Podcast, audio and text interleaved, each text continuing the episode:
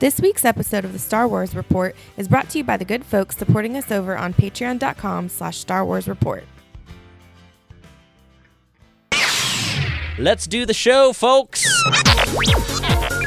Come, come, come. And who might you be? It's the Star Wars Report. Star Wars Report! Star Wars Report. The place for Star Wars news, features, interviews, and more. Then we can do something epic. Good morning.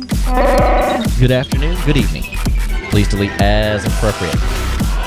The Force. It's calling to you. Just let it in. Hey guys, welcome back to the Star Wars Report podcast. I'm your host, Riley Blanton, and uh, welcome back to uh, part three, the final part of our Last Jedi revisit uh, series that Bruce and I did. This is a continuation of the commentary we recorded. Um, and if you want to catch the uh, entire commentary, of course, catch the last two episodes in the podcast feed, or if you'd like the whole uh, audio file so that you can sync it up and watch it with uh, your Last Jedi Blu-ray, you can go to patreon.com slash Star Wars Report. I've actually posted that there for everyone who uh, supports us over there, as well as a, a, a cool. Uh, this is the first time I've done it, but I just posted a video uh, version as well. So if you want to stream it on your mobile device, there's a little picture-in-picture version of the movie itself, and you can stream it right there on your phone. Uh, or a computer or wherever you like to watch. It's over at patreon.com slash Star Wars Report.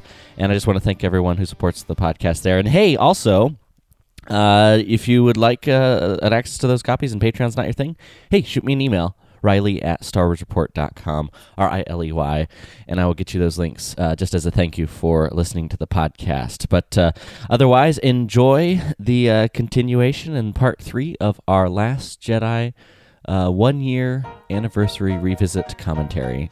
And may the Force be with you. You're listening to the Star Wars Report.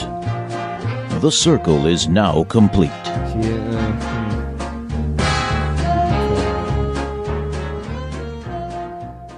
This scene frustrated some people with her ability to knock him back.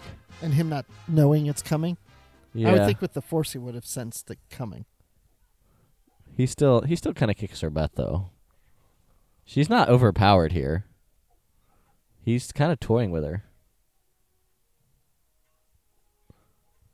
Again, you get a nice reference to Rey's theme. Goes for the lightsaber.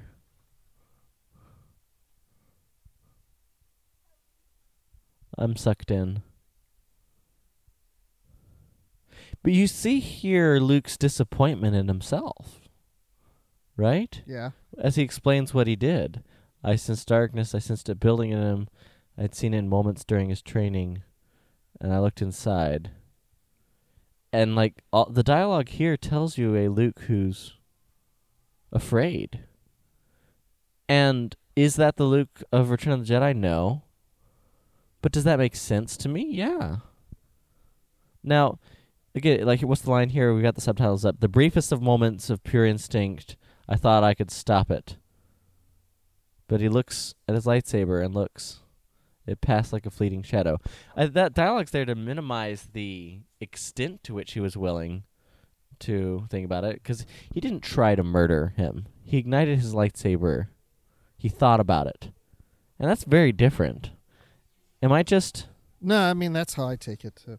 I mean, you know, there, there's always discussion about the parallels of you know what he didn't with Vader. He saw the good in him, and he felt like he could turn Vader. Why didn't he feel like he could turn his own nephew? And I feel with Vader, Vader had already been down the dark side of the path, and Luke sensed that there was a light. But Yeah. this, for some reason, Luke didn't sense the light. Rey's telling him that there is still good in him. My question is, why didn't Luke sense that in his own nephew? And if anything, what Luke saw was a future where Ben was going to bring devastation, pain to worlds, and But always in motion is the future. right. That's what he learned from Yoda. Is that an inconsistency? I'd And say he that just is said, a He just said, you know, how he's so far down the dark side that it, it is. It's like you know, it scared him. yeah. I think it just But scared he's him. and- kind of justified. We've seen Kylo Ren kill Han Solo. So like that happened. That's the thing. That's not a hypothetical dark future. Like what he saw in the future of a dark and evil person is true, but it's just about sort of redemption and whether or not a character can be redeemed. But also, when we see Kylo kill Han Solo, we also see Kylo in that movie struggling with trying Yeah. to stay on the dark side. The well, good and even here, even in this movie, like Snoke is right. criticizing like the deed split you in two. So It's Yoda. oh, that was yeah, that was always. a I was moment. Floored and so excited. I love this scene. Again, I'll just say, why doesn't Luke sense the good and the light in Ben Solo when others do? I don't know. Why doesn't Obi Wan sense the good in Anakin, though? Why doesn't Yoda sense the good in Anakin? Well, that's true. That's too. their failure.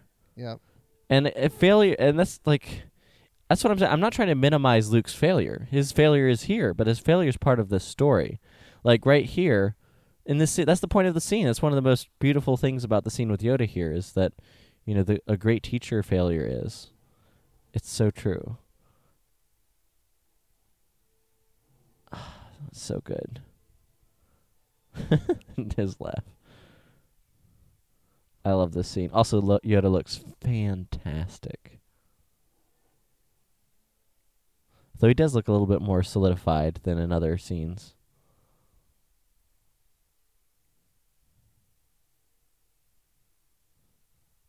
The sacred text.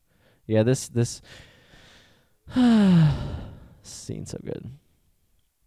I was kind of sad. There's no. I I want Qui Gon. Maybe Qui Gon will show up in episode nine. I want Anakin. I really do. page turners were they? or page turners they were not. Um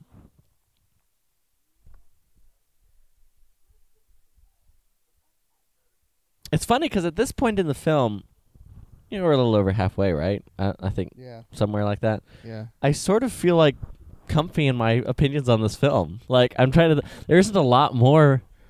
I find myself in a weird place, Bruce, because I sort of like I've said everything that I have to say about my thoughts on the film. Like there's a little more nuance and stuff later that we can talk about, but sort of like my personal Riley the Star Wars fans opinion on the movie has kind of settled in here.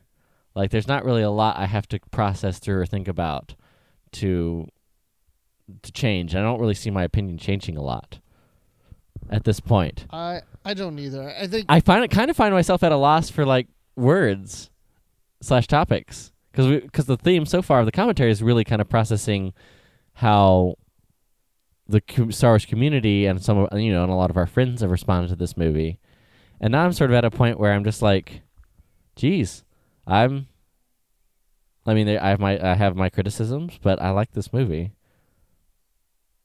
Uh, and I'll defend the choices that Rian Johnson made for Luke, Luke Skywalker, and Admiral Holdo is dumb. Those, that's the big takeaways from Riley. but also, like, uh, getting Luke right is more important, and I know a lot of people didn't, but it kind of makes me sad in some ways oh yeah. that people aren't on the same page. Oh, it definitely makes me sad. Especially some of my like Aaron's a perfect example. He was just on the phone earlier, but uh, not not a fan of Luke Skywalker in this movie. it makes me sad because if you're a big Star Wars fan and you just just do not like this movie, just hate this movie, I feel for you. I mean, I I don't ever want to get in that place. I I would I can't imagine going to see a Star Wars movie and walking out going, "Oh my gosh, I hate it." Like it would just be devastating. Yeah. So I, I feel bad for people like you know you know I, like I had a there's this guy that I used to work with. He's no longer at the company, but he's a big Star Wars fan. And after he saw this, he came to my office and I said, "So what'd you think? What'd you think?" And he's like, "I want to like it, and I just can't." He goes, "I hate that. Uh. I can't say that. I like." He goes, "I hate it." oh, yeah. you know. It is. It is kind of a bummer. It is. Yeah. But see, okay, just again, from my opinion, though, I mean, I like the movie, but even if I there was things I didn't like about it, or I didn't, you know, I, I don't see myself hating it because it's still Star Wars. It just would be a Star Wars movie that I just don't care for that much. I just mm-hmm. can't imagine hating it because it's still Star Wars. It is hard to. I love. Listen, I love the Phantom Menace. I love Attack of the Clones. I love Attack of the Clones. Although, even though it's not my least favorite of the Star Wars films, I absolutely love that movie because of the redeeming qualities. Because it has a lot of crap. Attack of the Clones. It has some really bad dialogue Yeah. some really not so great acting. It gets really slow at times. The chemistry between Padme and Anakin pretty awful. I have a lot of criticisms I could levy at that film. But there it's such an inc- it's such a key part and has so many important parts of the Star Wars mythology, the overall story that I love so much that every part that contributes to it is something I absolutely love. So I can't. I'm trying to imagine a world in which they made a Star Wars movie that I hated. Yeah, I can't. I can't. No. I can't either. I also think that like some of the things that bother people, I just don't care enough about. Right, where I'm not in, I'm not invested enough in any specific way to where I want the specific story to go the specific way I want. Right. And so that's when I approach these movies that helps that a little bit. Well, and I, going into this movie, I remember saying, I just want something different. Stop. You know, I enjoyed The Force Awakens, but, you know, there's a lot of callbacks to other movies and uh, other Star Wars movies, that is. And it's the, you know, people say there's a lot of parallels to A New Hope, and I see some of that. But I just was like, give me something really different. And to me, that this this did it for me. Yeah. Now you could say, yeah, well, don't do something different and make it wrong. you Yeah. know? The um, I this part uh, now we're back to the sort of Holdo uh Poe thing. Like this is Poe. This is insubordination right here. Like the uh, challenging her on the bridge, uh, and you know losing his temper and tossing things. Um, it's very easy to sympathize with him though, especially as sort of he's like a hero that we've all come to love. Um, but like what he did there is definitely puts him in the wrong. Um, it would have been simpler if Holdo had explained the plan. Not because you have to explain the plan, but it would have made more sense because it's not exactly one they had to keep secret for any reason. So we see the Millennium Falcon escape, escape pods.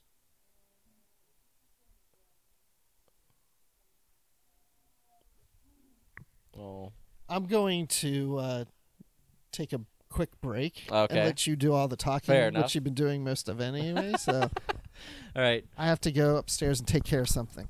Fair enough. Fair enough. I um I will have to I'll have to come up with some good questions to ask you when I get back. Or when you get back. Um all right, so we find ourselves with Rey uh on the escape pod ready to head to Snoke's flagship and attempt attempt and hope that Kylo will see the light and join her. And what we get here is the first of several betrayals. Um, because she she puts herself on the line, has that moment of trust, sees Kylo, but then we see the troopers come and get her. And that's a moment where her putting herself on the line puts her in a place that's vulnerable and Kylo breaks that trust. But I think that's also kind of the seed of her it plants the seed of her somehow seeing what's the word I'm looking for? Uh, it plants the seed of Kylo being willing to um, reject Snoke and embrace her, or at least try to get her to embrace his way of, of seeing the world, which which I appreciate. I wouldn't mind of maybe seeing a little bit more of more of that from Kylo, but I think ultimately this is where we're finding ourselves is the tension is really whether or not it, it comes down to Kylo's decision. Like the decision is going to be in Kylo's hands. Very similar to Return of the Jedi, as uh, uh, Vader has to make the decision with with Luke. But what's distinct and different is is is instead of going from like dark side to light side, Kylo has a very very different mm, in place because he just kind of goes back in the opposite direction towards the middle. But we'll talk about that more once Bruce gets here. Now we're back into the uh, mutiny. All right, dumbest joke of the movie probably is the ironing board. Uh, that doesn't. That, that's kind of dumb. Not gonna lie. It's a very Spaceballs robot chicken moment right there, and uh, I'm kind of wish they didn't have it in. But it's interesting how much of um, Last Jedi is kind of a mishmash in references to the original trilogy, because it has the whole Empire Strikes Back element at the beginning, with them trying to escape a planet, and that, this is very A New Hope right here, where they're walking through the hallways disguised as First Order troopers, something that's kind of bound to happen. And then Return of the Jedi, once Rey enters the throne room, is kind of like a mishmash of all of the uh, all of the above. E- like even this scene, it's down to the exact shot for shot uh, reference to Return of the Jedi of Vader and Luke being in the elevator, and uh, she's trying to convince him to come to the light. But again, this is where Rian Johnson kind of plays into the the template that's in place. Like all this looks very familiar to us as Star Wars fans because we've seen Luke and Vader face each other in this way, where uh, we're now seeing Rey and Kylo face each other in this exact same way, but the outcome's going to be different. It's not going to be Kylo just simply betraying Snoke. It's him betraying Snoke, but then still wanting to stay in charge of the galaxy. It's sort of like if Vader like kills the Emperor, but he's still like, and now Luke, you can join me, and we can really fulfill our destiny as father and son and rule the galaxy. Um, that's sort of the significant difference here. Oh, hey, backdrop in this uh, scene, actual literal red curtain. It looks like a red curtain in the background. That's because it is a red curtain in the background. But this is where we get uh, Snoke just monologuing uh, and monologuing in the style of The Incredibles, wasting way too much time. So, which is not a s- surprise for Star Wars villains. Like the Emperor loved his monologuing too. Um, I'm gonna jump to Tristan. Uh, Tristan's email. He emails us and says, "Hey, enjoyed the podcast. Thought I'd uh, weigh in with my issues with Last Jedi since Riley said he was going back to it and to see how it holds up. And firstly, as much as I dislike the movie, the vitriol and toxicity around the haters is absolutely unacceptable. These are just my thoughts and opinions, and we can respectfully disagree. It's only a movie. Hey, good perspective, uh, Tristan. I, I appreciate it. Um, let's see. In no particular order, he kind of talks about the. Um, let's see. Do, do, do, do, do. Uh, it wasn't the bomber section. I wanted to highlight another part. Ah, yes. So getting to the sort of the Poe thing, Tristan says Poe gets reprimanded uh, for losing the Resistance bombers to destroy only one First Order ship. This is only somewhat of a problem to me because we have no idea what the size or scope of the First Order is. If the First Order had only one or two dreadnoughts and there's the backbone of their fleet, it may have been worth it. But if there were dozens, um, uh, and no one seemed to care, then it would make more sense. Well, I'm back. So Yeah, what can did I that. miss? Uh, No, I've seen this movie. So no, just that's you true. know. Yeah, you ha- you haven't missed much. Um, I was I was just getting into some of Tristan's email, which we'll we'll circle back to, but I also Oh, okay. was talking back about um how the it's kind of a Last Jedi is a bit of a mishmash remix of all three original trilogy. Like the opening is very much like Empire Strikes Back. They're trying to escape, uh, and the ending is kind of like Empire Strikes Back with the when we get to the crate scenes. Yeah, yeah. But whereas the sort of throne room sequence is very Return of the Jedi with Rey and Kylo, to the point where it kind of sets that Star Wars template for you expect Kylo to maybe betray Snoke and join Rey on the light side. However, he doesn't do that exactly. He betrays Snoke, but he's also not willing to do the final step, which is again sort of the old subverting your expectations type of thing. Um, and then like walking around in the hallways dressed as stormtroopers, a very a New Hope type of thing right here. yes. Uh, so it's sort of the especially the end here is like a mishmash of everyone. Oh, it's it's Captain Who Cares. hey, remember the bit that we had on the show leading into the Force Awakens where it was Captain Phasma? Yeah. Captain Phasma. Yeah. we well, at least doing- she wears uniform. that is, well, that's true. It's a badass. Look, see, looking. Leia's not wearing a uniform. She's wearing a, an actual robe, a hospital gown, and she still has perfect aim. Wouldn't it be funny if she turned around and then the back is open? like the oh jeez. And we could say, hey, it's the first butt we've seen in the Oh, Star don't Wars stop movie. it! Stop. Too soon. Cannot allow. So now we see. So now we see Holdo, and this again, like Holdo. Oh, I like him. Yeah, he's pretty great. No, he just committed mutiny. There should be consequences. That's part of the story. Um, and yeah, this is the classic. Somebody's got to stay behind and pilot the ship, which I've heard people say, "Hey, that's dumb. You could you could program a ship to go into hyperspace." That's not the point of the scene. Like the the point of the scene's a great idea, like the idea of a, a ship's captain sacrificing themselves and going down with the ship, right? I th- Yeah. I love the idea. I just don't like Holdo. Just imagine if it were Admiral Ackbar, freaking Admiral. He's like, "I'm the trap." you know that would You be know, it's like I don't really understand why we have Holdo in this movie. It's like it just seems really odd thing to introduce this character and then just get rid of her. Like, it, okay, it's going back to what you're saying about Ackbar. yeah. That would have been cool, but you know what? It Or would have even been even better if it was even Poe.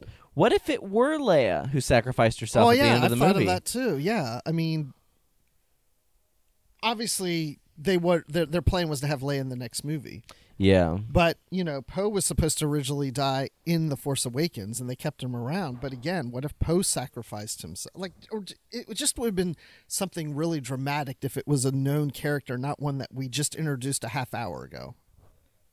Yeah, because even if it if it was a great, well written, well developed character that I liked, I just met her in this movie.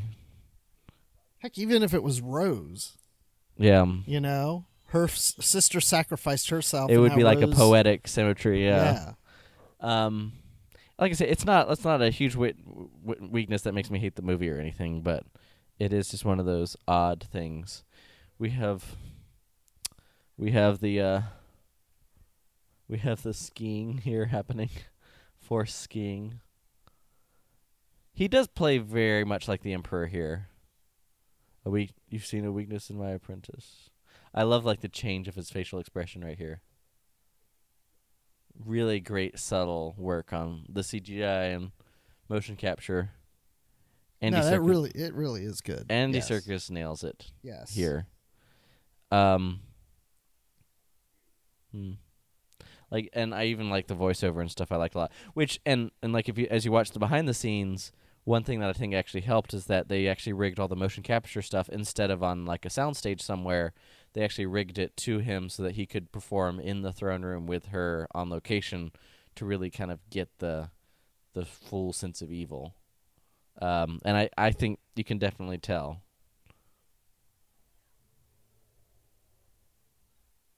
Yeah.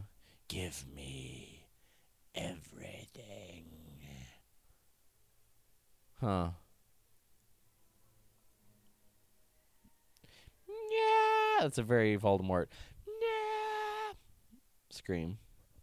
I just really do still wish that they would have given us just a little, just a nugget about Snoke. Hmm. You know, just to say, you know, like you know, s- some mention of you know he was an acolyte of the Emperor or something, like just something where it's like, oh, he worked for the Emperor, you know, or, Yeah. or uh, you know, it's just something. Yeah, I could see that. So we have the the foolproof plan. Everybody jumps into the escape pods and uh, rolls out undetected. By the way, good plan, s- except for that they get betrayed. He's like, he's like that could work. Wish he'd have told me that, you know, two days ago. Hmm.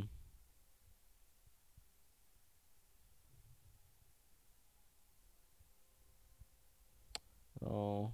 I think the thing about these scene. movies is it, it creates more questions than it gives answers. Where the other movies I felt like were giving you answer like we know right away, oh, Anakin's the chosen one and the Phantom Menace. And then this it's Hmm. like, you know, who's Yeah. Rey? Who her parent? Like we got answers about Anakin in the beginning. The We- original trilogy was a much more about creating questions, especially A New Hope. Yeah, but I don't remember sitting around when New Hope came out and like you know, well, who are Luke's parents? Where wait. are where is his dad? Wait, you didn't like hit the lines of like, oh, uh, what is it? It's the time he knew about his father, um, Owen. You know, when like Aunt Beru talks about his father, or like, um, your father wanted you to have this when you were old enough. He was a, uh, yeah, is a good pilot. yeah, He was a and they said that Darth Vader killed his father. And the Clone Wars, yeah. Well, but So we were like- just like, like, oh, even so referencing the Clone Wars, you didn't know what the Clone Wars were. no, but it was like okay, there was some war that his dad died in. It was How, killed by a this what's villain. a parsec? What's the Kessel Run? Well, like, there's a lot of different. that was no, it's all different. Yeah. That's nerdy questions. yeah, but you're not questioning who are Luke's, who is Luke's mother, who is Luke's father. Where's the Emperor from? Yeah, uh, where did Darth Vader come from? Why is he in the? I mean, maybe there was questions about why he was in the suit. There's the question of whether or not Vader was lying. in well, there was also questions: Is Vader a human or is he a robot? I remember that. Oh yeah, I guess so. You know, Which is funny just to think about some of those questions that you know, with pop culture knowledge today, you just wouldn't ask. But Like now every- it's like you know, knows. why is Snoke in charge of the Resistance, and where you know why did I think a lot of these questions come from the fan theory fetishism, though, that comes in the age of YouTube. well I I blame it on J.J. Abrams. J.J. Abrams always wants to create mystery behind. Yeah, things. but like it's compounded by the fact that all these fan theory channels and podcasts like us like theorize and guess all the time. I guess the difference I'm having with this is when we would theorize and guess about the prequels in this age of podcasting and social media and all this stuff, it was always about the future of Yeah. where it's going. Here, I feel like it's always a question about the past. Hmm. You know, it's always figuring out why are certain people where they are, why they're that way, why did this take place, why is Snoke there, why, who are her parents for Rey, and you know, that's what I'm getting. You know, Yeah, I guess why is Holdo there? Where did she come from? You know, I it's guess that a lot of those thing. questions are looking at the past. I never thought about it that way. Is that a JJ thing that they a lot of the ones you just now mentioned are from Force yeah, Awakens? I think it's a JJ thing for Yeah. sure. But And then JJ's is- like, we'll answer the questions as we go along. But you have to admit, though, we live in the time like J.J. Abrams isn't. It's, Rian Johnson isn't seeing the script of The Force Awakens when he's filming this. We know that, right? So there's that gap in the storytelling. It's the sort of like the baton relay race of storytelling style, which I think is a huge weakness of this film. And and then there's the whole thing of like, not only do you not have, and Bruce, think about this. Not only does Rian Johnson, Bruce is really watching. He's really engrossed in the scene. I can't help it. I'm like trying to catch his I remember the first time we did commentary, it, was the same way. I was just like, but the thing about this, not only is Rian Johnson not really getting the full story from JJ, like maybe some notes and stuff, but he's not really getting the script. It's not done when he's doing this film. He is getting all of the fan reaction and theories and, and, and social media culture, and I feel like that's poisonous for a creator. And uh, for for a creator, if you're like, Yeah. because like I remember the perfect example, like in the behind the scenes, Rian Johnson's like at a story table meeting and someone's someone from Story Group or something is laughing about something some fan said on Twitter about a theory. And I'm like, I don't want the storyteller to be engaging any of his energy or thoughts in the Star Wars storytelling process based off of what the lunatics on Twitter are saying. well, yeah, because you you fall into a, a trap of, oh, this is what fans are saying, this is what they're saying And online. Well, then I don't want to go down that road. I got to come up with something that no one's saying. Yeah, and it's not even what fans are saying. It's what like a few really engaged fans are saying uh, on social media. Oh, hey, Snoke's dead. Oh, I love this part. This is a great scene. Like, and this, she grabs it, hot dog.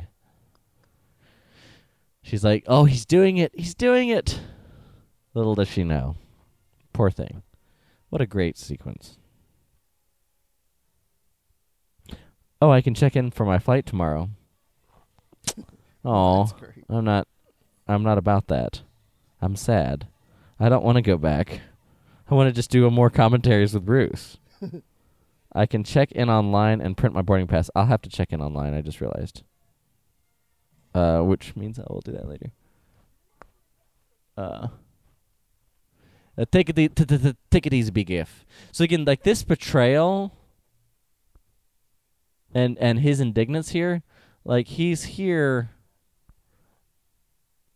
he's saying you're wrong and he's on the side of the resistance. So he's already on their side. If he were still like if he were the one who was like willing to take the money, right? Mm-hmm. Then hat changes has a change of heart. I think it would have been more significant. This is like the coolest weapon ever. The Bindi the vibro pencil, as I call it.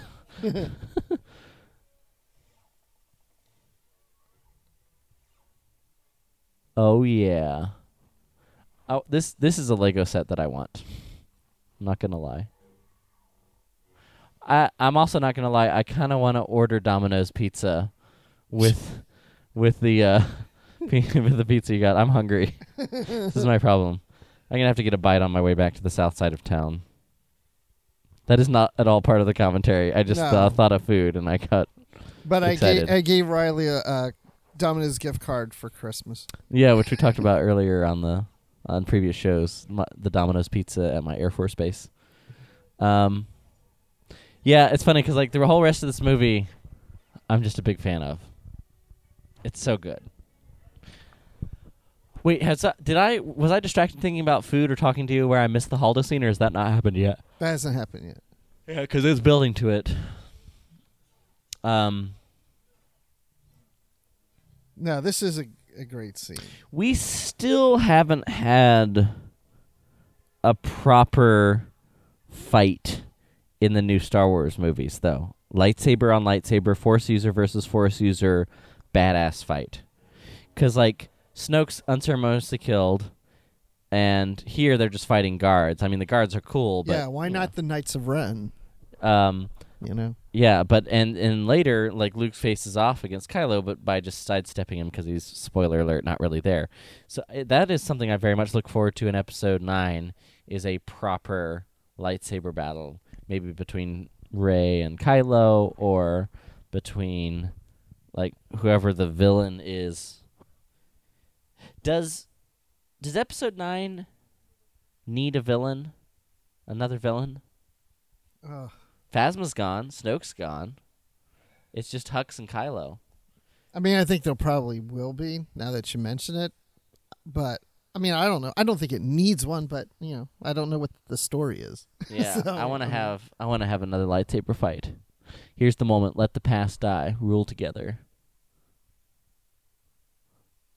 It is going to be interesting in episode nine because if it takes place a year after this, which uh, John Boyega apparently Yeah, revealed, um, which you can hear about on the last podcast episode. That's uh, right. where I was born. Where, yeah, where. So, but uh, what was I going to say? sorry, you're talking about Finn. But uh, oh no, about a year. So uh, oh, about John Boyega. Yeah, a year later. No, no, yeah. Well, he mentioned, yeah, John Boyega said a year later, but it'd be interesting seeing where Kylo Ren Ben Solo is a year later because now that the First Order is ruling the galaxy, because the new uh, Republic is gone, Yeah. they've now taken over. What what is he doing? You know, like is he like? I am king. you know, I am I- king of the universe. I, I- am I- ruler, and I could totally see that because there's like 17 resistance people left, so the first order is definitely in the better position at the end of this movie. I mean, the only thing the first order loses is Snoke's flagship and a dreadnought, right?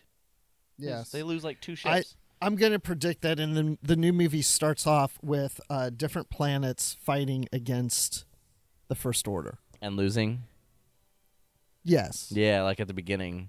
I that could see that. you know the galaxy is all stepped up to take over. They're not going to because the Empire kind of slithered the, its way into control. Whereas the first order is going to have to do it by force. Yes, I can see like the opening crawl is like, you know, here's the the freaking first order has taken over most of the galaxies, but these remaining planets are in an alliance to form in this big battle that's starting right now, a year later. right. Due to the hope that Luke Skywalker brought to them. Yeah, something like that. um, oh, this is by the way classic Star Wars storytelling of like intercutting dramatic moments that are building tension. Like here, they're slowly they're about to like go for the lightsaber, and the you know the tension's building here. Holdo's turning the ship around. They're about to cut away. So that intercutting back and forth between the moments where they all kind of happen at the same time It's a very Star Warsian thing. That's one thing because they were cutting back and forth between the execution of Finn and Rose, the lightsaber. Um, Look, they have little black on their helmets. I didn't didn't remember that. Oh yeah, no, they they have the weird. I want a I saw the polka action dot, figure. A black po- polka dot stormtrooper. Oh, I'm sure it's out there somewhere. Nope, she's not running away. This is uh, even as much as I don't like Holdo, I do love this moment. Oh, yeah, this, this is, is a great, great moment. You know, I love how uh, Poe can always figure out what somebody's doing. You know, he's, He's- like, "Oh no, she's not. She's not run away. No, she's not." No. And then Luke later, he's like, "No, he's Nah, giving nah, us a yeah, chance." that's true. he Poe gets it, and now the lightsaber. Hey, turn this sucker up. Uh, there's nothing that we have to say that isn't going to be cooler than the sound of this scene.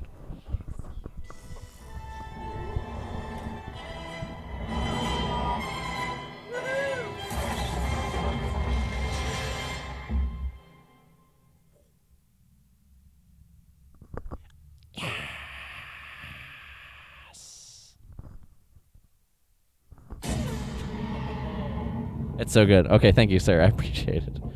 Wow, the whole you know, it's basement not just totally shook. silent. No, it's just like there's like a ghostly Yeah, there's a background, the background, ambience noise. Yeah. Um, there's one, two, three, f- four, five, six shuttles left. How, how many people do you think those shuttles hold? couple, uh, maybe uh, fifty, Not even. I think a like- hundred. I don't. know. No, twenty.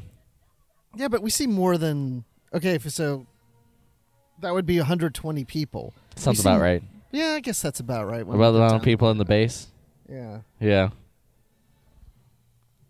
All right, don't get me started with this. The cut scene, the the revised scene of this when Finn is fighting Phasma. Mm-hmm. That scene is so much better than. Oh, thank you. here. It is. oh my god! they really cut it short. That would have been excellent. But at, I think at this point they just thought Phasma as a character that's interesting at all is a lost cause. Let's just get rid of her fast. That's honestly probably what they were doing. BB-8, the maniac serial killer. Woohoo! Yeah, I'm sure if Rian Johnson were sitting here, he'd say like, "Yeah, I took it out and revised it because it was slowing down. It, the pace it just slowed down." the Yeah, because we just had the huge moment. Like the biggest tension of the movie really is the lightsaber breaking and Holdo's sacrifice.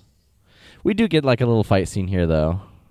But like the whole thing of like confronting him and like trying to, the troopers calling her out on being a coward. I liked that. Let's go, Chrome Dome.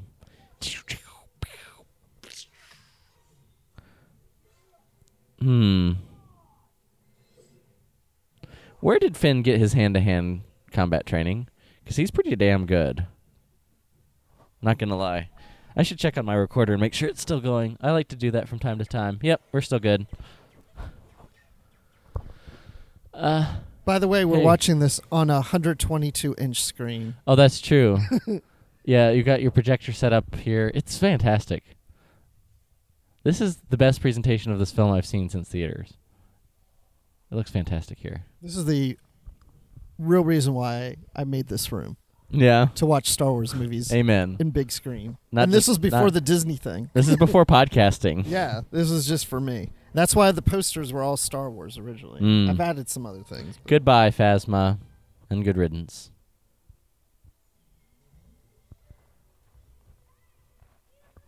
Okay, I think this part's dorky.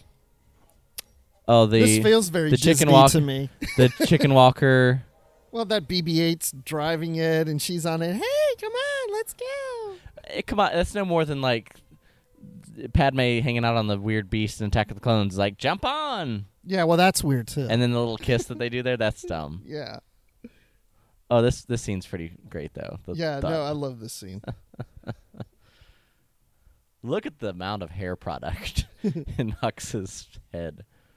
I had I had a lot of hair product when I went to church Sunday before Christmas. Oh, yeah. I I overdid a little bit. I was called out on looking like a dad.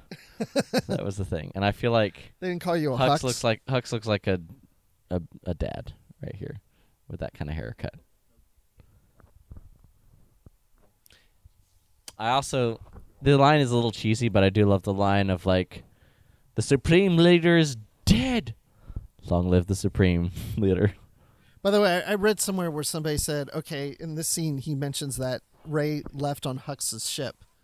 But then when we see her, she's on the Falcon. The next time we see her, what'd she do with Hux's ship? I've never I never thought about it. I never did either. I and I, I can't say that I care that much right now either. Long live the supreme leader. Classic. And then we get to really what feels kind of in a plot Smoke show. structural way like an epilogue. Like I feel like the movie could have ended there with the cliffhanger yeah. and this battle would have not been there, we wouldn't have seen Luke. But also, I think there would the, really this whole final additional twenty minutes. It doesn't really feel like part of the third act. This feels like its own thing. You're right Great. I mean, I like this part, but every time I watch the movie, I always feel like, oh, wait, oh, yeah, well, there's there's, there's, still to twenty it. minutes. Yeah. Yeah, and even when we saw the movie the first time, I thought the movie was getting ready to end. And then I even sat there and I thought, oh, wait, what about Crait? I remember about that- Luke? We What about- yeah. to that yet. And so, like Luke, really, the entire Crait sequence builds to Luke's triumphant return and saving the day. And I'm going to keep using that fantastical language to describe his return because that's exactly what he freaking does. Come at me, bro. Um, eh, but it's also a chance for for for to showcase how Poe's character has kind of come full circle and learned his lesson from the beginning of the movie. Like it's his chance to realize that it's a hopeless attack. They're going to lose too many, so they they need to pull off. Um, which is which is good. You see you see Poe kind of returning into his own here, maybe a little too quickly, but but the whole thing of like if there are any allies, I really thought that was going to come to something like someone else is going to come in to save the day. I just remember watching The Force Awakens. I wasn't too impressed with Carrie Fisher's acting, but in this, I think she's fantastic. Yeah, she's she's so much improved. Like remember the dialogue between her and Harrison Ford when they're talking about Kylo, Yeah. and it's just It felt it's kind of cringy. Yeah. because like Harrison's nailing it, and sh- she's not really. But yeah, she's so much. She's so amazing in this movie, which I'm glad that. But which makes me a little. Like it's the stuff from Force Awakens that was cut that they're using for. Oh, no, I didn't even think about that. Sorry. Oh. Uh, Well, we'll see. uh, I mean, she wasn't awful, but I remember hearing Carrie Fisher was nervous about because she hadn't acted in a while, yeah. and I think you know now she's caught up to speed by this Yeah. one. Al- although the the crystal critters are very Star Warsy, like the idea of they're sort of like Ewoks or you know they're the natural part of the planet that they can follow and take inspiration from, quite literally. Blood Hoth, everybody.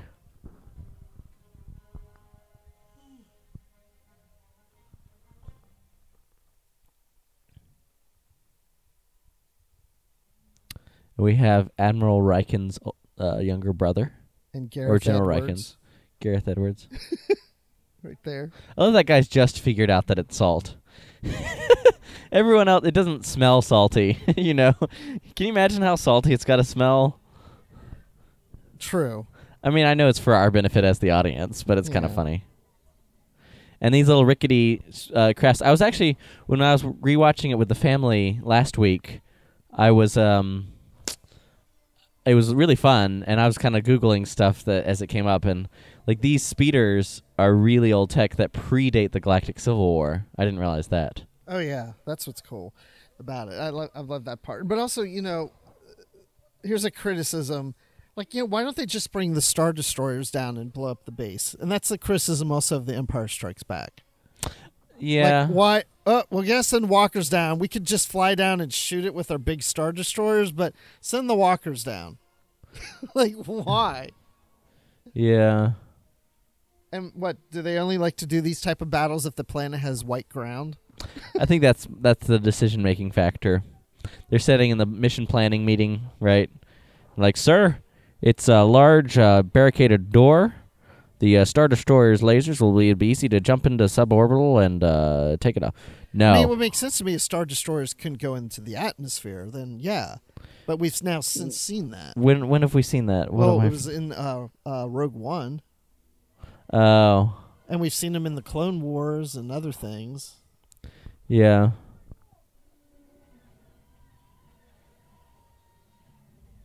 Remember, it was above Jedha. Yeah, I forgot about that. But we never saw an example of that. That's why I always assume that the Star Destroyers didn't come into close. Well, and the other reason is that that's kind of obvious is that Vader very quickly lands and is on the base. So even once the shield is down, it's like they can't just rain fire on the base because their own commander's there. He's kind of in the way. I guess. Yeah. I. You can hear more about this in a previously released podcast episode from this past September, uh, where it's the audio of our uh, analysis of military themes in Star Wars panel at DragonCon. That's available in the podcast feed. Look at that. Oh, snap. Here we go. And the Falcon's here. Big applause moment when the first time we saw it. Oh, and there's that, that uh, Porg shot that's in all the trailers. You notice how different the Falcon gun sounds in these movies? Right? It sounds more like um Sounds like a real gun, like a, powerful. Like, yeah. out of the sky. And that's where they make a tactical error, and they send all fighters after the Falcon. They do hate that ship. Which leaves the speeders, but I guess there's only like three speeders left. How many are there? We got, we got Rose, Finn, Poe are on speeders. Hey, a crystal trench run. I've been very tempted to get one of those Porg on board I uh, know. things. They're hilarious.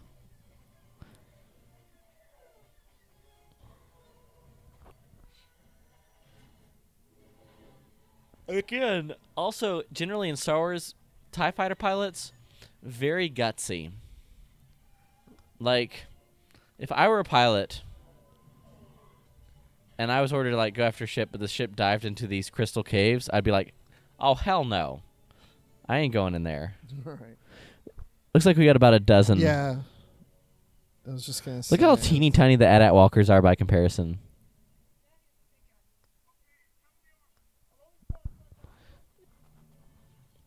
This is a great moment for Finn's character, even if the setup wasn't quite what I would hope.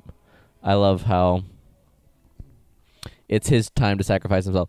I actually think it would have been really more powerful if he did sacrifice himself. Oh man, I was so hoping when Rose. I was hit- ready. I was like, that's when I was like, I hate you, Rose. I don't hate her character, but just at that moment, In I that was like, moment, I hate you're like- Rose right now because that would just been a great Finn moment. It would have been a fantastic finale for his character. I hate myself. Um, and it, but and a good good moment for Poe's character here. They're not going to make it. They're picking us off up. Pull off. Of course, Finn isn't going to listen. Well, also because you know, think about it. I mean, Rose's sister died. Now she has, you know, some feelings. I mean, we don't know it's necessarily romantic, but you know, she admires and she thinks a lot of Finn until he wants to go in the escape pod, and then she thinks, you know, he's kind of a weakling, a chicken, or whatever in some sense. And if he would have sacrificed himself to save her life and the others, And then he's becomes the full hero she thought he was at Right. the beginning. that's That would have uh, been poetic. Yeah. But you could say he did because she knows he was willing to sacrifice himself. She stopped him. True. But he could have pulled away at the last last or second. She'll never know. no, but like especially with the music here, rises. I mean, it, it is, uh, and not to take away from it, because this is a incredible moment for his character, because this isn't for Rey or this is this is because he believes in saving saving not just his friends but saving the resistance cause and it's just oh, it's so beautiful wait for it. Wait for it. Wait for it. Screw you rose. All right no. You're right. Evil Rose. yeah saving her friend. Come on. I love that shot. That's the sliding into first base right there. That uh So do we do we expect to see Gareth Edwards in episode nine as part of the Resistance? I doubt it. uh, You know what I'd love to see? Mm-hmm. Rian Johnson. Make a cameo. and then, but like, Rian Johnson's a soldier. He's a resistant soldier. He pulls out a blaster, opens fire, and then like there's a bunch of bubbles that come out. And then he turns to camera and says, We "Weren't expecting that, were you?" that would be Rian Johnson's cameo.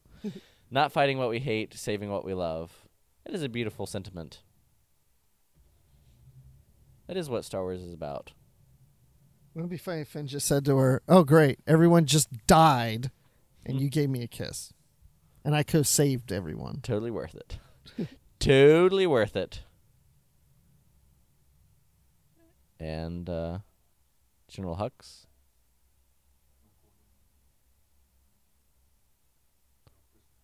Hmm. Yep. But nobody's listening. Not even Lando, guys. Sorry. Hope's lost. It's the end of the rope. Oh well. I I gotta admit, Bruce, I do not want to talk over the Luke scene with Leia. Should I turn it up when we get to that? Part? I kind of feel like we should. I I feel like I know we're doing that's bad commentary. Like I should have intelligent things to say about the scene, but I really don't. It's just You have yet to have an intelligent. my Anything. entire podcasting career. It's true. but everybody can listen to it with us. Yeah. Hmm. Yeah, I wonder.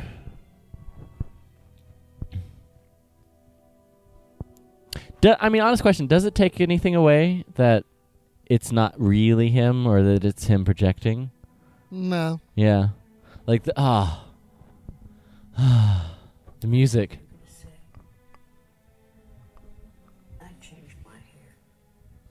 See, it's such a great line. Oh, I love it so much. I'm I'm moving closer to the speaker. This cuz there's a there's a level of mourning that's happening between the two. And we haven't had that release that that since cuz it's we've needed it since Han's death and even Kylo's fall. Yeah. And like this line here. For so long, but I know my son's gone. like that loss it's real but luke is the one who's encouraging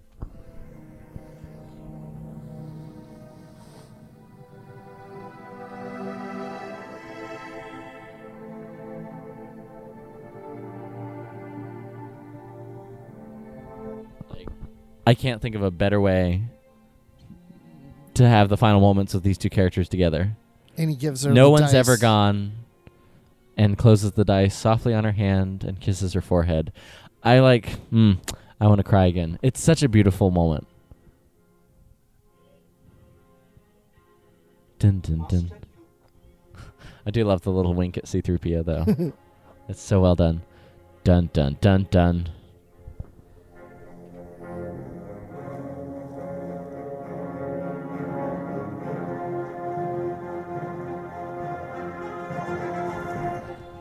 mean, this is everything I wanted it to be for Luke's character.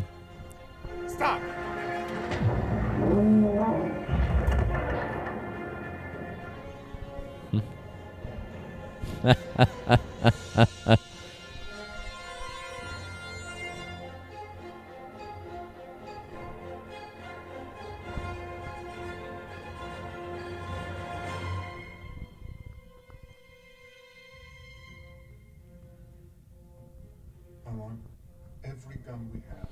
It's interesting because, like, injure down for just a sec. The um, Luke Skywalker here. Not only is this him kind of fulfilling everything that we want to see from Luke the hero, but it's it's him embodying everything that Kylo Ren has come to hate, because Kylo Ren Kylo doesn't want to let himself accept.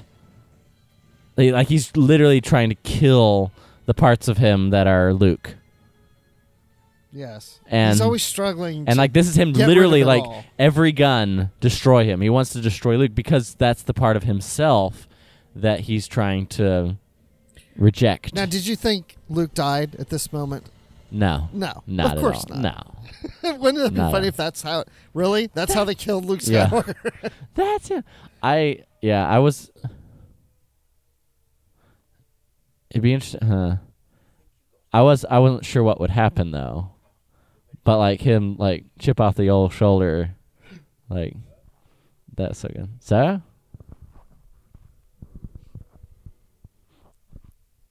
Also, the lighting and cinematography in this whole sequence is just so well done. yeah. There he is. Yep. Hi guys.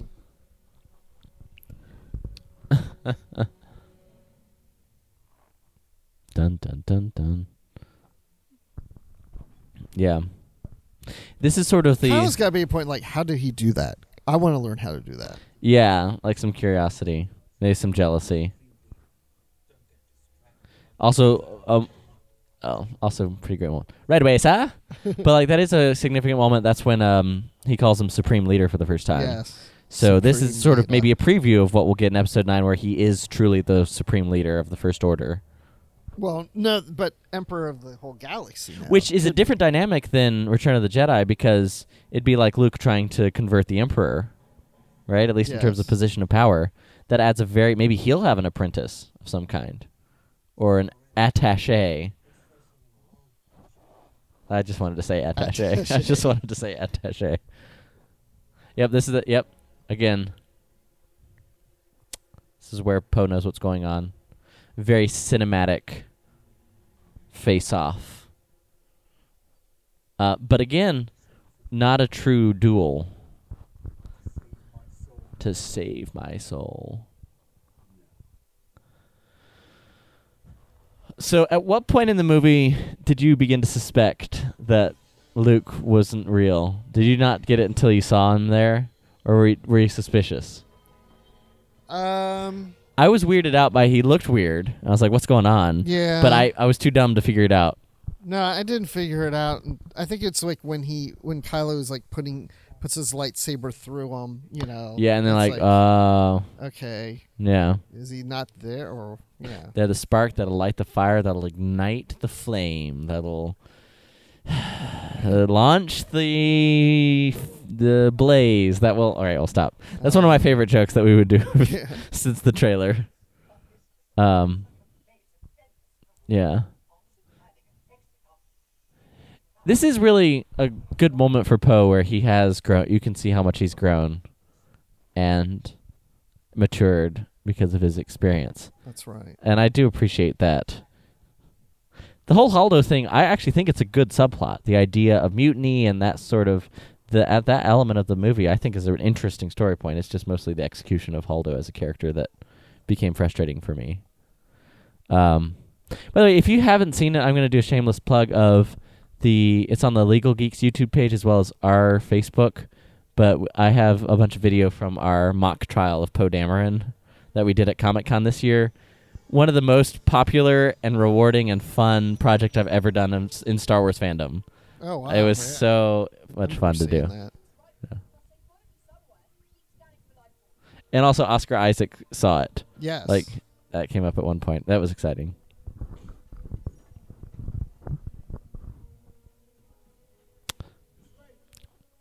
Escaping the underground tunnels. Hmm.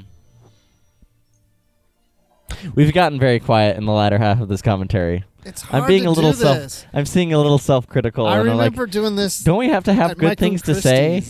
Like it was just like I can't help like just I get sucked in. Yeah.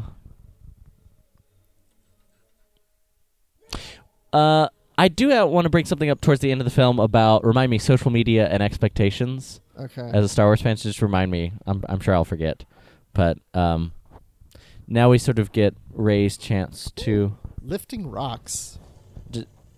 I remember thinking, being like, even when I saw, it, I was like, wow, that's really powerful in the movie. I w- I wasn't like incredulous at it, but when she actually does it, I did notice Luke's foot not moving the salt. I didn't notice it the first I time. noticed it, but I didn't think anything of it. I just Yeah. remember thinking like, Like, that's- oh, they didn't. I just figured it was an error or like I didn't really think anything of it. Just Yeah. A very um almost like he that pose he struck there when he goes to his defense pose, right out of Empire when he faces Vader. yes. I love that like, this stance right here. Kylo Ren has his own very distinct style though. I really like it. Like even when he ignites his lightsaber, it's like he does in the trailer in the first one, leaning forward, the wide stance, kind of Yeah. pointing it down as he ignites it. It's not He has- very Jedi. He has his own. Yeah, it's a very again great, great line. This is Luke. This is Luke sort of coming to believe it himself fully. Like now he Yeah, yeah. he's believing in the cause. The rebellion's reborn, and I am not the last Jedi. Cutting to Rey. I think there's a point to why he says I'm not the last Jedi, and it's just like right Yep, here. They show. I feel like that's saying something. Yep, they're showing. So the that last Jedi, Jedi, is Admiral Holdo. No. Yes.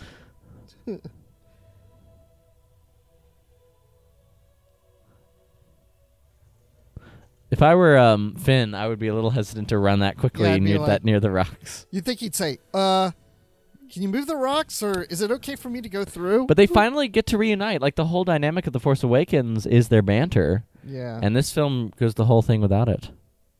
You see the resolve with the, and sort of pain in Luke's eyes here upon repeated viewings, and I notice like he knows what's going to happen now. He knows he's going to die.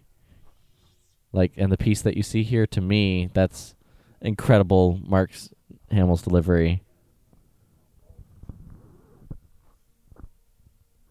and I become more powerful than you can possibly imagine. That line is to me is like what makes the room for whatever he does in the next movie. He'll always be with him yep. Because he does strike him down in anger. Uh, all right, we're doing it again. Crank that sucker up, man. We gotta just embrace the moment here.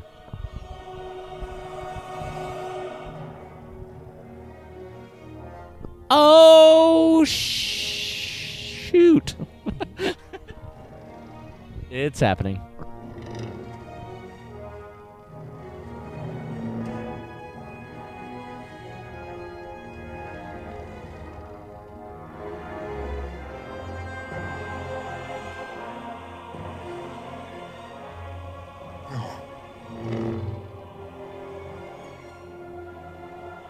See you around, kid.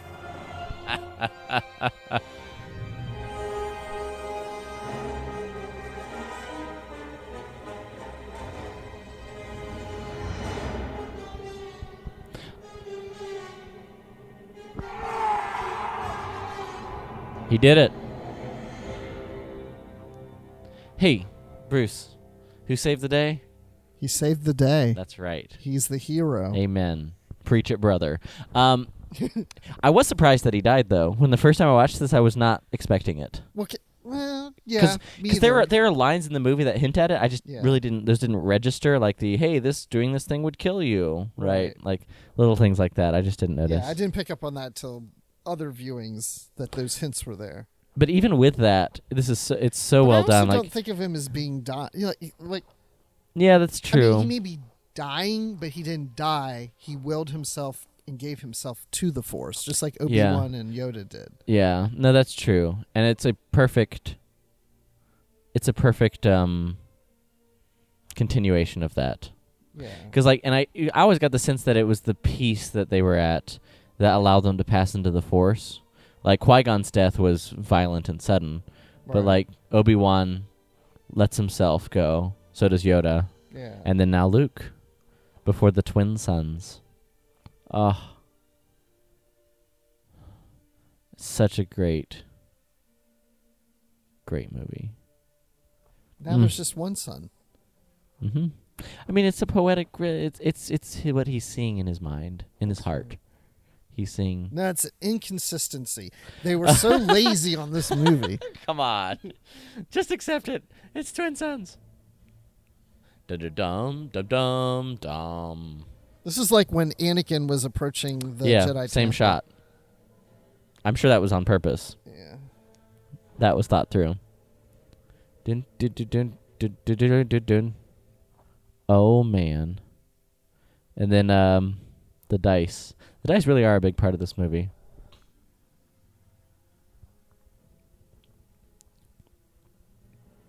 Oh yeah, and force time number three, four, last one, last force time. Not a word spoken. A door closed. Is th- I think that's kind of pointing to like does she try to redeem him? That points to no. Mm. Could be. I don't know. But it's sort of like Kylo's sort of wallowing in his failure here because really what's happened is Hope has been allowed to survive. And that's the one thing he couldn't do. Like, yes, did they defeat the resistance? Yes. Is the resistance a fraction of what it was? Yes. But that like kernel of hope is still there. You can't stamp it out, and that's what he wants. In the same way that he wants to stamp out any element of the light in himself, he wants to stamp out hope for the galaxy. And I really think that that's So maybe the next movie's called A Renewed Hope. A, renew- a renewed hope.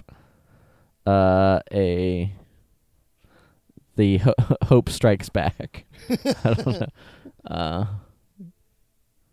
yeah. Return of the Hope Strikes Back. Where are the Return of the Hope striking back into the heart of the revenge of the attack of the Phantom.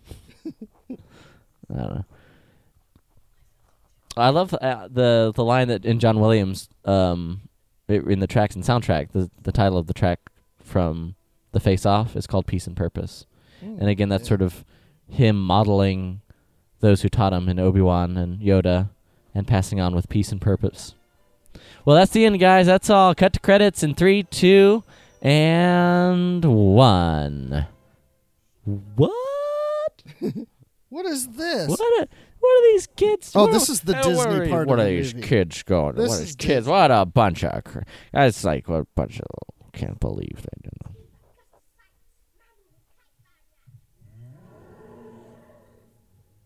I I think this scene's cute. I like it. Now, did you notice the broom Oh yeah, the first time? So did I. I've heard a lot of people say they didn't the first time. it is low lighting, but I can also see why you would be processing a lot. Like the hero of your childhood just died. Maybe you may not notice the broom, but I didn't take this as a slam on the prequels either. I thought this is just like him. Again, it gets back to the the hope still alive Yes. with the symbol of the Rebel Alliance or the Resistance there. Da da da. da. All right, let's crank it, man. One last time. Let's close it out.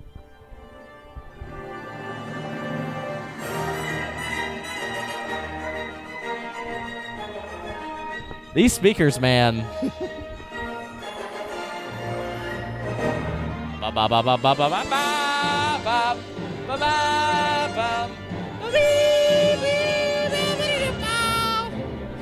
It's a great tune. I love it. Bruce is bouncing up and down in the, in the left seat right now.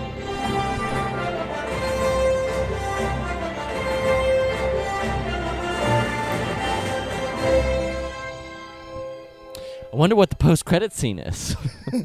Yeah. Do we wait here? Let me Google to see if there's a post credits. That's I've seen that in like every superhero movie. You see people whip out the phones of like know. what I, ha- I do that all the time because my wife and my daughters are always like, "Is there a post? Is there?" A-? And I'm like, "Hold on." Let me let me look." look, I have to remember to look before I go to the theater. Yeah. To find out. Um, Hmm. By the way, that was great. So- Turn up the music. I love. How I could feel the furniture shake. Yeah, I know you were having a great time there. It was great. No, what was that I told you to remind me of? It was like um, revisiting the. Oh, so Social media. Yeah. So in the last, um, and the, this year's changed a lot for me because like when we used to be here and I lived here and I only worked part time and I was waiting to be you active lived duty. in my house. Yeah, basically. um, the, it was a very different era in Riley's personal life because now that I'm active duty military, I just have a lot less time. And one of the big things about my Star Wars fandom, the Star Wars fandom, it, wow, he just downed the rest of our beverage. Cheers to you, Well, sir. there's a lot of uh, melted ice. Oh, uh, let me have a sip here. Mm. Um, ooh, wow, uh, it's fantastic orange juice. Um, no, what was I saying? Oh, um, a lot of my energy, like in the podcast, like I haven't been on as regularly. Like I still come on pretty regularly, but like overall, the last jet, my experience with Star Wars fandom and looking at the Last Jedi has changed a lot this year. But one of the main areas that's changed because the podcast is still largely the same. Um, I think the podcast has gotten better. Go on. yeah, Just kidding. Uh, so so do all of our reviewers. I'll leave. I promise. No. Every- People oh my gosh, I haven't read reviews. Oh. I was like- Anyway, Oh. go. but what has changed most significantly, honestly, is the extent to which I am I read or participate in any kind of social media in Star Wars. It's very minimal, um, and I think that's helped, like a lot. Helped 'Cause what? My enjoyment of Star Wars. So you enjo- you enjoyed Star Wars, but you enjoy it more yeah, by distancing yourself from the community, from the social media the community. social mu- media. Because like I still talk about and nerd out about Star Wars all the time here on the podcast, but with other friends, military wise, but uh, not so much on Twitter, and it's it just helps. It's just better. It's I'm living I'm, I'm living a better life now. it's it's just um I, well, I have to agree with you like too. my experience with Star Wars, like my going back and rewatching Return of the Jedi and and um, Empire with my with my girlfriend. Like that's been so much fun. Like it's a whole exercise in like not wanting to over explain because like you can because it's uh, and just letting her experience the story, but at the same time clarifying some things. It's like a really fun little Yeah. experience that's part of my fandom, right? Right. But not has nothing to do with who hated what about the Last Jedi. And so that's like we got to about maybe two thirds of the way through this movie, a little over halfway, and I was like, I'm run out of things to say about what other people have to say about the Last Jedi. Right? Yeah. It's kind of a weird place to be, but I like it. I I like this movie, man.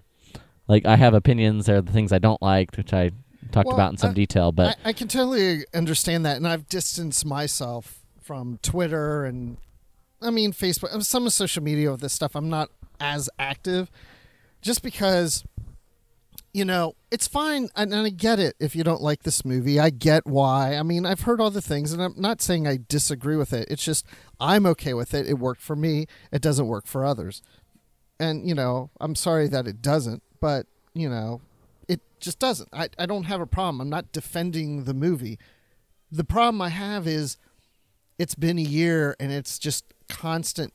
When I hear constant bashing on something that I enjoy, it's the same thing as if you went to Disney World yeah, and you're with a bunch of friends and you had a great time at Disney World. And as you're walking out of the park, you got that one friend that all they do is just complain about what a crappy day it was. And then you get in the car and you hear about it, and you go out for dinner afterwards and you hear, and you're Yeah. like, okay, got it. You just took a perfect day, or Mm. I had a great time, and all you all you're doing is complaining.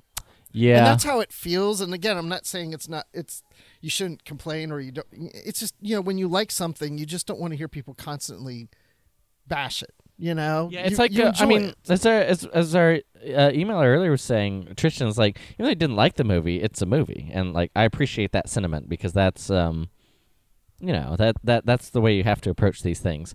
But I also I'm at a place now where we're in we're about to be in the year of a new Star Wars movie, and there's so many. I really think that it'll be easier a to be removed from some of social media and some of the more negativity in Star Wars fandom, and just embrace what we do like. And like that because there'll be so many options. We've got the mandalorian coming up. We've got episode 9 coming up. We've got uh, more star wars animation. We've got what what is it? Resistance? What we got yeah, we have resistance. resistance right we now. got well we got the the lego star wars stuff. We got Yep. the comics. We've got there's a lot of stuff that i sort of want to make 2019 my year to just sort of get back to my roots and just embrace what i like about star wars and make that the focus of the show. Yes. amen. Amen and amen. Well everybody this has been a fun fun little uh, fun little time fun experiment. Fun. If you listen to on the podcast feeds right here um because we, we tried this new thing of splitting up the episodes because believe it or not ladies and gentlemen we sat down and did all of this in uh, two hours and 35 minutes holy cow that's like the longest podcast we've ever done bruce I Well, think- no, 'cause we, did, a the- commentary before. but we started earlier and we're finishing later than the other one Pretty sure this is longer overall. Oh, okay, well, By like two minutes. Um, but no, it's. Uh, you know what? Last week's was really short. Yeah, that's, that's true. Or the We're making day. up for it. Um, but uh, hey, Star Wars Report at gmail.com. That's where you can email us uh, at Star Wars Report on all across social media. And of course, at Admiral underscore Rex on Twitter and just Admiral Rex on the Instagram. Uh, I am at the Riley Guy. And also check out uh, the Mouse and Castle podcast. MouseandCastlePodcast.com Yeah, for all and- things Disney. And check out Trek FM if you like. What- what's that? that? I don't know what that. stuff. No. Is that Trek.fm? Do you guys have that URL? Yeah, it's Trek.fm. Oh, nice. Yeah, and uh, just to make a comment about that, that has nothing to do with Star Trek. Uh, there's a show in there called the 602 Club, and I know we've mentioned it before, but uh, Christy Morse and I were on Mm. an episode recently with Matt Rushing. It's his show about Aquaman. So if you like the Aquaman, Aquaman. check out that. I just saw that uh, yesterday, day before. Yeah, Did you like it? it was okay. Yeah. It was it was good. Yeah. No, I'm with you. I mean, It wasn't great. Yeah. Anyway, we'll do our full Aquaman review next week on the Star Wars Report podcast. Oh, I love the um, I haven't seen Mary Poppins Returns yet. so good. Okay, really good. I really want to see. Really good music too, and all original. Mo- very most of it's original music. So it's one of those that you have to watch it. And I watched the one time, and I've been listening to the soundtrack, and I want to go see it again now that I know the music. Someone told me there was only one or two songs in it. so They that's are not true. huh? emphatically wrong. Okay. There's like four or five awesome original songs. I, it was somebody that hadn't seen it. They just said they Oh, well, what a That's bunch why I was like, really? Uh, hey, that's that's the credits have rolled. Piracy is not a victimless crime, everybody. Um, but uh, but hey, speaking of piracy, no, I'm kidding. But we actually, I'm, I'm going to produce a video picture-in-picture version of this commentary. If you've been listening to the uh, tracks, but you want to actually watch the movie and hear our voices.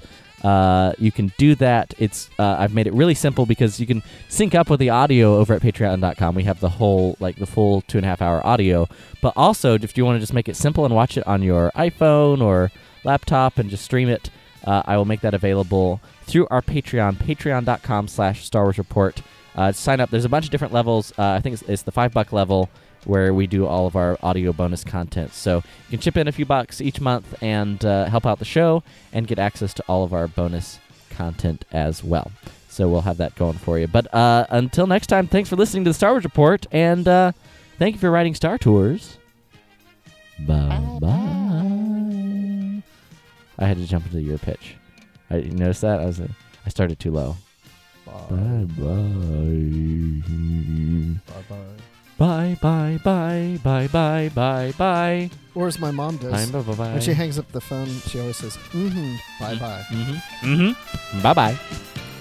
Uh, bye, Felicia.